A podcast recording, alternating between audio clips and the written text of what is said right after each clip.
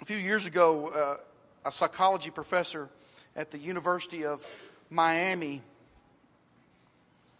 knew his students were expecting this terrifying final exam, this huge final exam. And he decided to mess with their minds a little bit. I mean, what can you expect from a psychology professor? And he decided that he was just going to have one question on the test. He was going to give them a test with just one question. And he watched as the students opened their test, and they were expecting this big long test, and they opened the test, and there was just one question. He saw the relief. He just sat back and watched and saw the relief on some of the students' faces when they saw there was just one question. And then he saw their faces change as they read the question and understood the impact of the question and how are they going to answer this question. And they all sit there and nobody kind of moved. They were just kind of thinking about how to answer this question, except for one fellow. He tapped his pencil in the palm of his hand a few times. He thought about it, scratched his head, thought about it. And he wrote something on his piece of paper. He walked up to the professor, handed in the test, and walked out the door. And the professor was real surprised. He was like, and then he read it, and he smiled, and he put a 100% at the top of the paper. The question was, what is courage? The answer, this is.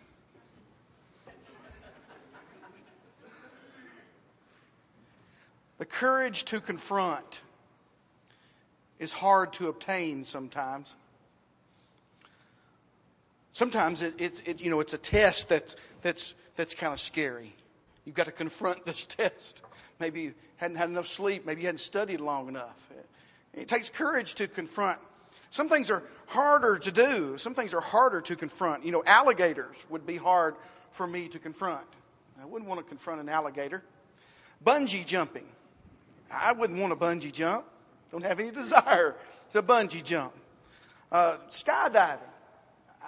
I just would rather not. It's really not the heights that scare me. Bungee jumping, skydiving. I'm not really scared of heights. It's the... you're jumping out of a perfectly good airplane.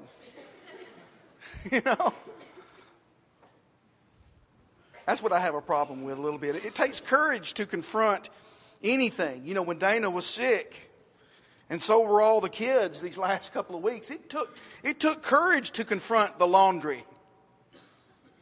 And the socks. The socks won. That's another story for a different day, but we won't go into that. Confrontation, it's hard. It takes courage to confront your neighbor. Now, I've got a great neighbor, Terry Woodward and Missy. They're wonderful neighbors, but, some of you might have to confront your neighbor about the trash or the noise or Jesus.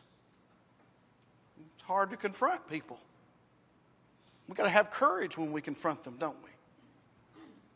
It takes courage to confront your relative about the past, the present, what's going to happen in the future, some kind of problem that the family's going through. Jesus, it's hard to confront. You got to have courage to confront your relative about Jesus. We need courage. We need more courage in the church because it takes courage to confront your brother and sister about problems, advice, hurt feelings. It takes courage to confront evil, doesn't it? It takes courage to confront sin. To wage war against sin, it takes courage to recognize that you've got sin, that you have sinned. And it takes courage to confront that sin and stop. It takes courage to confront life and really live. And it takes courage to confront death. To be ready to die. Paul wrote, if you'll turn there, Paul wrote in Colossians chapter 1. We read part of this morning. We'll read a little further today.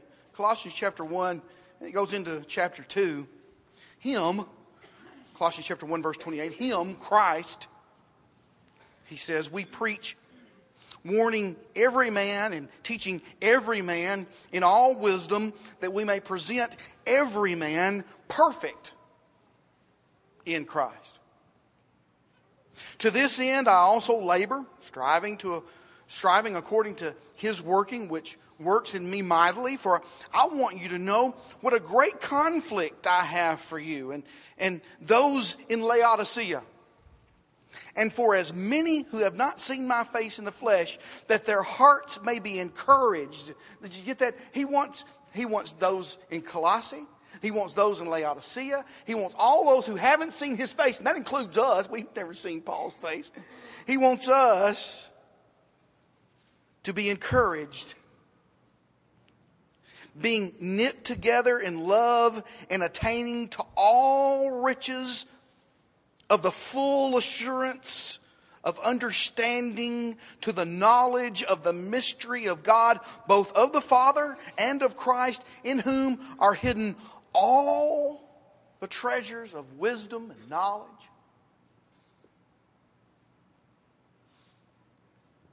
Paul preached Christ so that every man could be perfect in Jesus Christ. And this caused him great conflict. But he told the Colossians and us today, if we'll have hearts of courage and love each other, we can have access to the treasures of wisdom and knowledge that are beyond our imagination. We can possess these treasures that are found, well, they're found only in God the Father and the Son, Jesus Christ. But to win this conflict, it takes courage. It takes love. You know, love takes courage. It does. Love takes courage, doesn't it? Love takes work. General Douglas MacArthur said, the tragedy of war can be summed up in two words. Too late. Too late. Too late in perceiving the danger. Too late in preparing your forces for the battle. Too late to prepare, to have courage in the conflict. The goal is love. That's the goal. Work on love. To begin with love, to remain in love, and to continue in love. That's what Paul's trying to tell us in Colossians. You know, we could come up with reason after reason why folks avoid conflict. Some folks hate the very idea of conflict. They just don't want to have any kind of confrontation with anybody. Well, there's a fear of failure on some folks' parts. Some folks, if they say, if I confront my neighbor with the gospel, it won't work. They have a fear of failure. Or if I confront my brother or sister, there'll be more harm to the relationship. Maybe they fear that maybe they'll mess things up a little more. Or I'll be perceived as a mean person. We must overcome these obstacles to intimacy. People have a fear of intimacy. They have a fear of drawing close to each other. We can't do that. We can't do that. We must overcome these obstacles in intimacy. We must have the courage to confront when the need arises. We must. Christians should be humble, peaceable, loving. That's true. But Christians must not be passive at times. We must not be passive at times. We must not be passive. That God so loved the world that he gave his only begotten Son, but be positive about this great truth. Not passive, but positive, that Jesus Christ came and died for you and me. We can't let stinking thinking ruin our minds. We've got to reprogram our heads. You know, Romans chapter 12, verse 2, be transformed by the renewing of your mind. You don't feel empty for the lost. That's not what you feel. You don't feel empty for the lost. You feel sorry for those who don't have Jesus. Wrap your mind around the fact that when you share the hope that's in you with someone, you're not intruding. They need Jesus, and you have Jesus, and you're telling them about Jesus. If you were at a restaurant and a piece of food blocked your airway, well, you wouldn't wait for somebody to get permission to give you the Heimlich maneuver if you were sitting there choking to death, would you? Or if you were lost in the sea and you were drowning, you wouldn't wait for somebody to get permission from you to throw you a life preserver, would you? You would just want them to do it if you were dying. There's so many out there who are dying. They need Jesus. And you've got the life preserver. You've got the maneuver. You've got Jesus. You've got the truth. And you can share it. People need Jesus. Don't be passive. Stand up for Jesus. Christians must not be passive all the time. We've got to be positive about the good things. And we must be negative and against evil. Of Jesus, God said in Hebrews chapter 1, verse 9, He loved righteousness and hated lawlessness. Sometimes we must right the wrongs or die trying. A large hospital hired a new nurse, fresh out of nursing school, for the operating room. The doctor said during the operation, "Okay, close him up." And the brand new nurse said, "Oh no, wait a minute. We used 12 sponges and I count only 11. The doctor said, "You're wrong. We only used 11. She said, "No, doctor, I've counted right. We used all 12. There's one missing." He said, "I'll take full responsibility for it. Sutures," he called for. She almost laid her body over the patient and said, "Doctor, think about the patient." He said, "I am." And he moved his foot, and there sat that sponge. He looked at that nurse and said, "You'll do."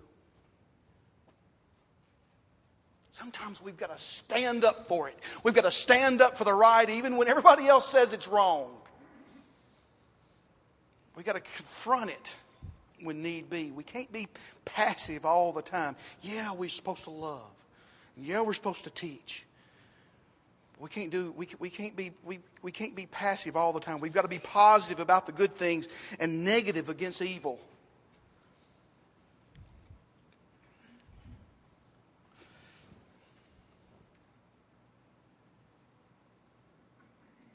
We must show sometimes confront people about the wrong they're doing. And in love, again, it takes love, show them the right. The one true church is 1 Timothy chapter 3, verse 15, the pillar and ground of truth. And we've got to believe that. We've got to believe that. Jesus Christ is our example to go by. 1 Peter chapter 2, verse 21, he's our example, Peter says. He didn't revile or threaten. Jesus was loving and he was kind, but at times our Lord was aggressive and he hated evil. To the hypocritic Pharisees, Jesus said in Matthew chapter 12 and Matthew chapter 23, serpents, that's what he called them, brood of vipers. Sound like a meek somebody. Serpents, brood of vipers, how can you escape the condemnation of hell? He said. Wow. John chapter 2, verse 17, it says, zeal for God's house ate him up when he threw out the profane money changers in the temple. We must hunger and thirst, he says, Matthew chapter 5, verse 6, we must hunger and thirst for righteousness. And that's not passive. That's not passive. It's bold. Righteousness makes one confident and bold. In prayer, we come boldly. Hebrews chapter 4, verse 16. We come boldly to the throne of grace. If we are righteous, even persecution will not be able to separate us from the love of God. Romans chapter 8, verse 39. Being right with God gives us confidence in overcoming evil. The Lord is faithful. And 2 Timothy chapter 4, verse 18 will deliver me, like Paul. I'm confident that from every evil work I will be delivered and preserved for his heavenly kingdom. I'm confident of that. I'm bold because of the promises that I have. Jesus is the basis for this confidence. Because in him, Ephesians chapter 3, verse 12, we have boldness and access with confidence through faith in him. Do you see? We have boldness and confidence because of Jesus Christ. He's the basis for this confidence. The Christian is bold and confident and courageous because of the source of it all, Jesus Christ. You know, the funeral home is full of regrets. The funeral home is full of them. But we don't need to add to them. We don't need to add to them, church. A prisoner was asked what he wanted for his last meal before his execution. He asked for a plate of mushrooms. The guard asked while the prisoner ate those mushrooms. He said, why a whole plate of mushrooms? He said, I never thought I'd like them, but I had never tried them before. And I thought, well, I'd never have a chance to do it again. We can't live our lives in coulda, shoulda, wouldas. I wish I would have done that. I could have done that. I should have done that. We can't live our lives that way, folks. We've got to be bold. We've got to be confident. Don't live your life that way. Be courageous, and your confidence will be rewarded. Hebrews chapter 10, verse 35. But if you draw back, verse 38, God has no pleasure in you. If you draw back, Christian, God has no pleasure in it. Don't be afraid. Be bold. Be confident.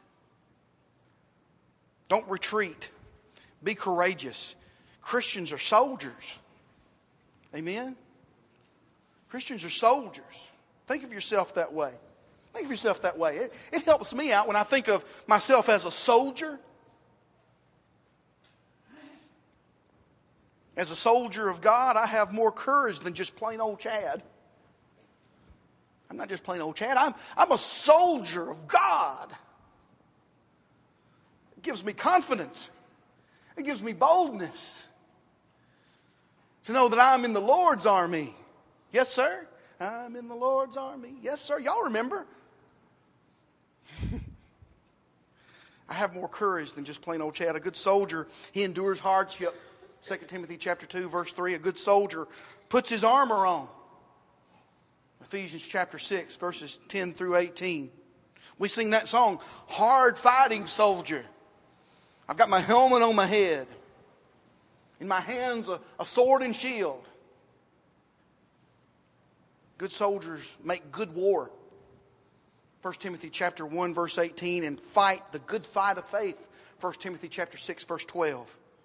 All these songs tonight, all of the analogies that Paul uses in talking to Timothy, they're there for a reason. They're there to give us boldness. They're there to give us confidence. They're there to give us courage. Oh, yeah. We need to be courageous Christians, courageous soldiers of God. To fight well in a battle, a soldier must train.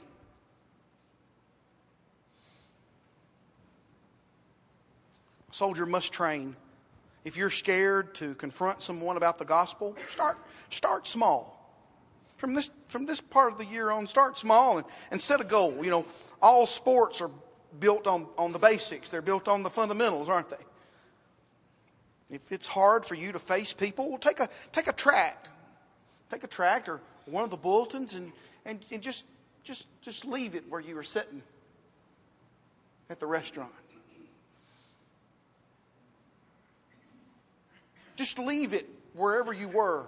Leave it with the cashier. And just walk away. You've done your job, see? You've done your job. Don't worry about the consequences. Don't worry what happens with the tract. Don't worry about that. Who knows? It may end up in the hands of someone who really needs it.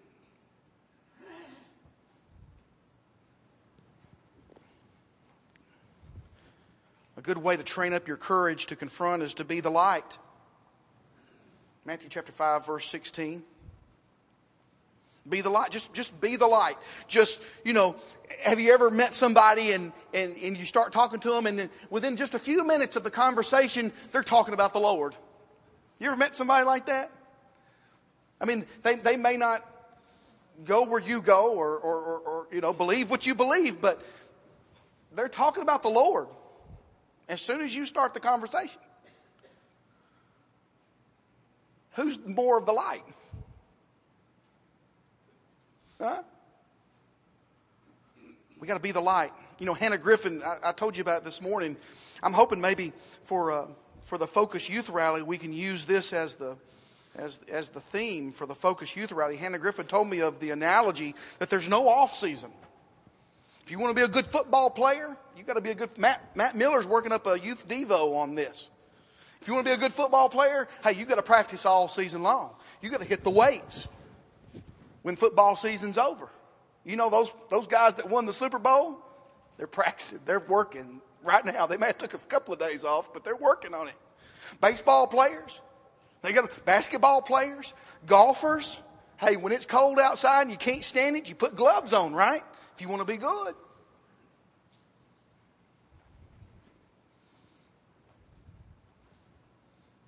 If you want to be a good anything, if you want to be a good anything, you do it all the time. There is no off season. If you want to be a good Christian, you got to do it all the time. When you're at work, do you let your light shine? When you're at school, do you let your light shine? When you're at home, do you let your light shine? Or when you walk out the doors, hey, I'm with you. I know exactly how you feel. Do we flip the light switch and turn the light off?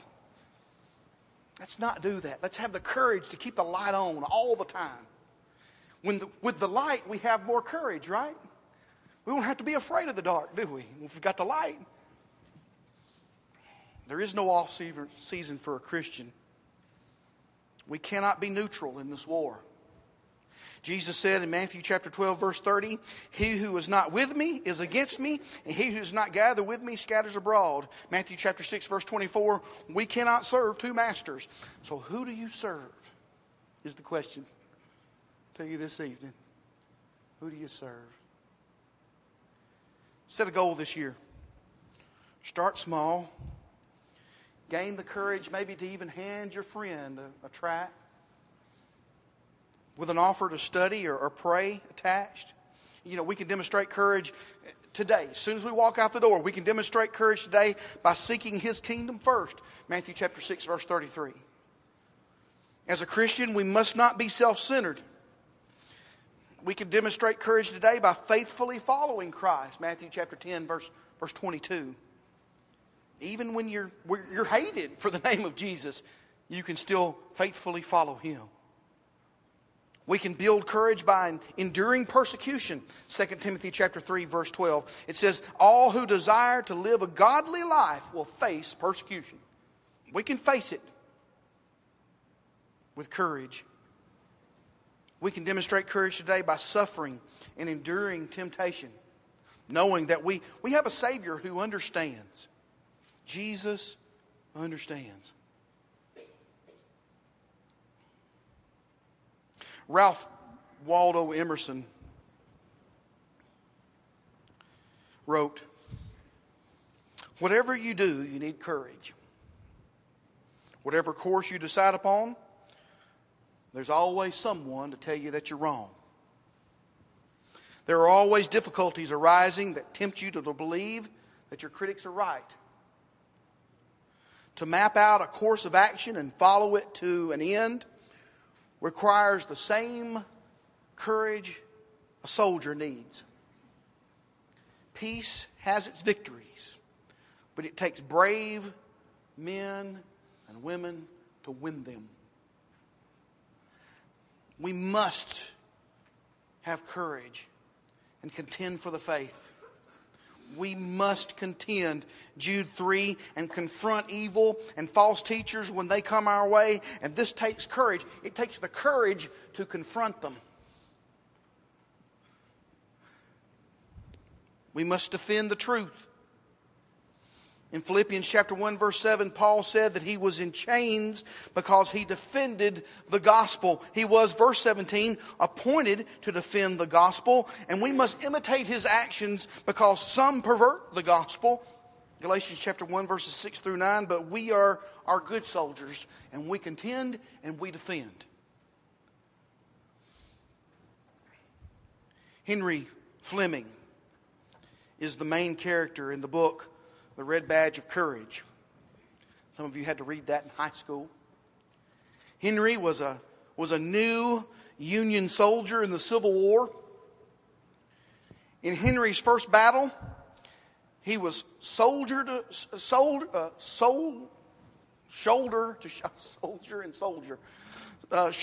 shoulder with the fighting men that were around him. He marched shoulder to shoulder with them with his gun, and he said he felt like he was part of a machine when we reloaded and fired and reloaded and fired. And he had those men standing on either side of him, and wasn't that bad. The next day, the battle was a little different. Henry's group was asleep, and they faced a surprise attack by the rebel soldiers. And Henry, he ran away from the battle, and a good portion of this book is about Henry's justification for running away.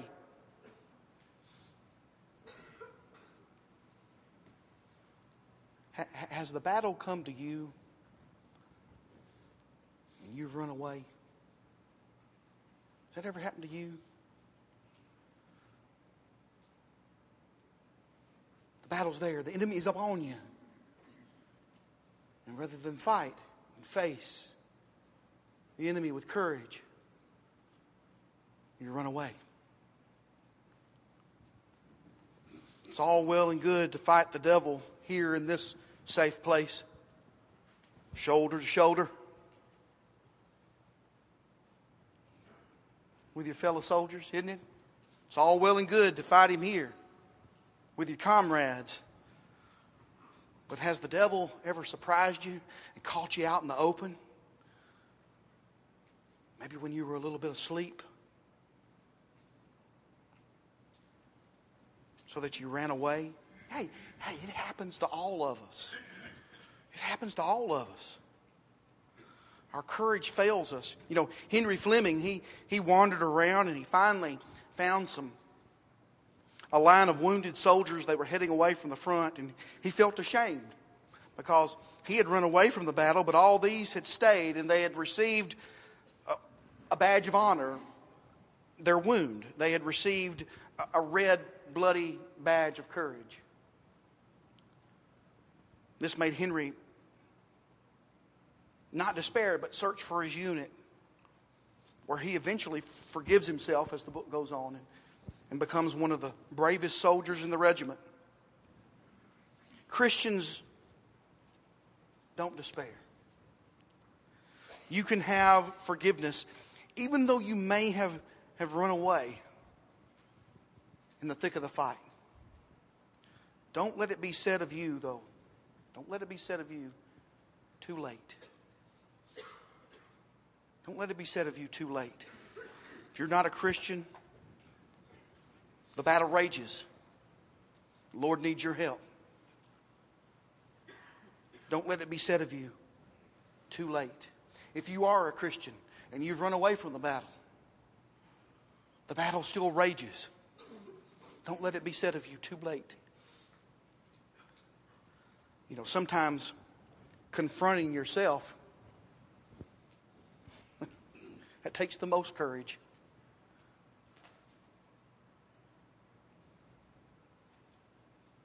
And when I ask you, what is courage? What is courage? I want you to say, this is. Walk up the aisle tonight and be baptized. That's together. We stand and sing.